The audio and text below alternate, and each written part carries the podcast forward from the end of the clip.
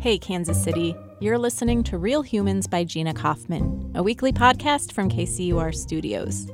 On this episode, it's hot, as I'm sure you've noticed, and Kansas Cityans still don't have equal access to public pools. Kansas City, Kansas only has one public pool. It's closed this year, but it's not empty. With temperatures hovering at or above 90 degrees for weeks, Parkwood Pool at 10th and Quindaro shimmers like a blue jewel at the edge of the road. It's brimming with water. Nothing but a chain link fence keeping wishful swimmers from the promise of the other side. The lifeguard chair perched right above the water sits unoccupied.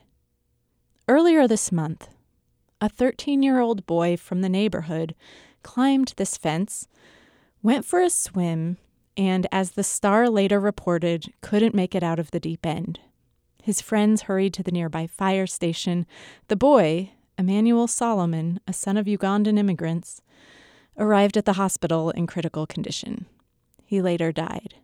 One of his teachers, Courtney Richardson, gets choked up talking about it. That student that was harmed was one of my babies. She says an entire community grieves his loss this was not a troublemaker child, and it wouldn't have mattered if it was. But what I'm saying is, it was hot. He wanted to play because kids like to play. The whole pool situation is confusing. Why is there water in a pool that we know is not going to be opened up?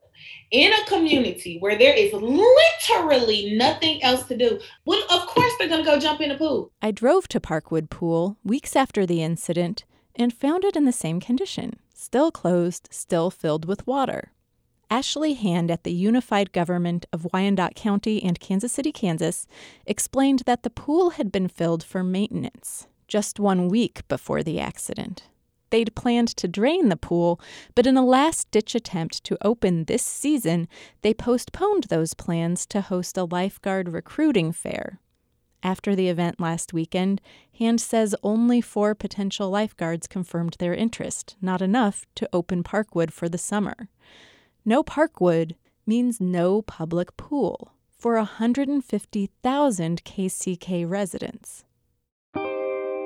Pools all over the country are facing lifeguard shortages right now, but the community around Parkwood has spent years pressuring the unified government to get their pool open. In 2019, Parkwood didn't open until late June for the same reason. It's mind boggling to me that a publicly funded thing, summer recreation, is on the chopping block every year as if there is another option somewhere. You know, if I lived in Johnson County, if one pool closed, I could go to another uh, aquatic resort. You know, I know Parkwood's like a shoebox comparison to what's going on everywhere else. Parkwood is small. And yes, in Johnson County, pools are far more plentiful. About 18 miles away, the city of Lenexa enjoys three public pools, decked out with water slides and diving boards, reclining chairs shaded by umbrellas, a carpet of astroturf for bare feet in hot sun, splash pads and play areas for babies and toddlers. Lenexa's population is just shy of 50,000, one third the size of KCK. Last week, the Lenexa City Council convened to discuss a plan to close one of these pools. But public testimony in defense of Ad Astra Pool, built in the 1980s and needing some serious TLC, was so compelling that the council ended up voting against the very recommendations they'd commissioned. The decision surprised everyone.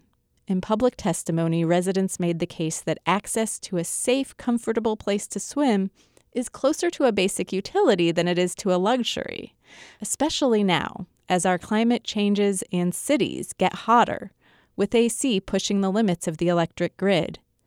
Speakers worried that reducing the number of pools in Lenexa would lead to crowding, which could infringe on the availability of swimming lessons. They expressed concern about kids crossing a dangerous intersection to reach the pool. One teacher even spoke of her exhaustion after one of the hardest school years of her life. She looked forward to reconnecting with her community over something normal, like swimming. Throughout the metro, people need someplace to cool off, to spend their free time, to connect with their neighbors. Everyone wants access to survival skills like swimming, and everyone wants the swimming pool in their community to be safe. Courtney Richardson grew up at Parkwood Pool. It's my childhood. Seeing Parkwood, just, it feels home. I can see me and my little sister in our matching swimming suits. so did her mom. When Courtney's mom was a kid, she'd sell cans for pool money.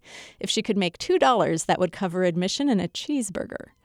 It's been much more complicated to find a place to swim now with her own small children. If you go to the Parks and Rec website and you click on pools, it'll take you to Parkwood and it'll say, Our pools are closed, but enjoy one of the splash parks. The spray park isn't really much of a replacement for a pool.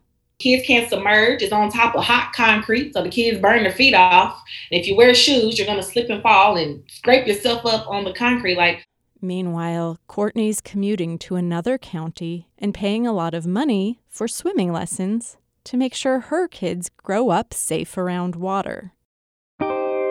This is something that affects people every day the thermostat rises, but it's also a vestige of a decades long history of segregation, white flight, disinvestment, and systematic inequity.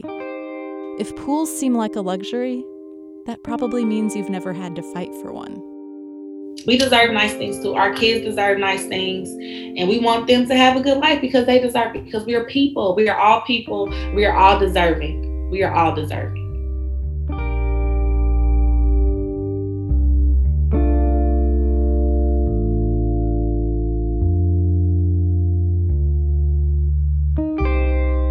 For listening to Real Humans by Gina Kaufmann. It's based on a column I write for kcur.org that comes out every Sunday. You can read or listen or both at kcur.org, or you can just subscribe to the podcast in any of the usual places. The Real Humans column is edited by Gabe Rosenberg. The podcast is produced by Mackenzie Martin with music from Blue Dot Sessions. I'm Gina Kaufmann. Be cool out there.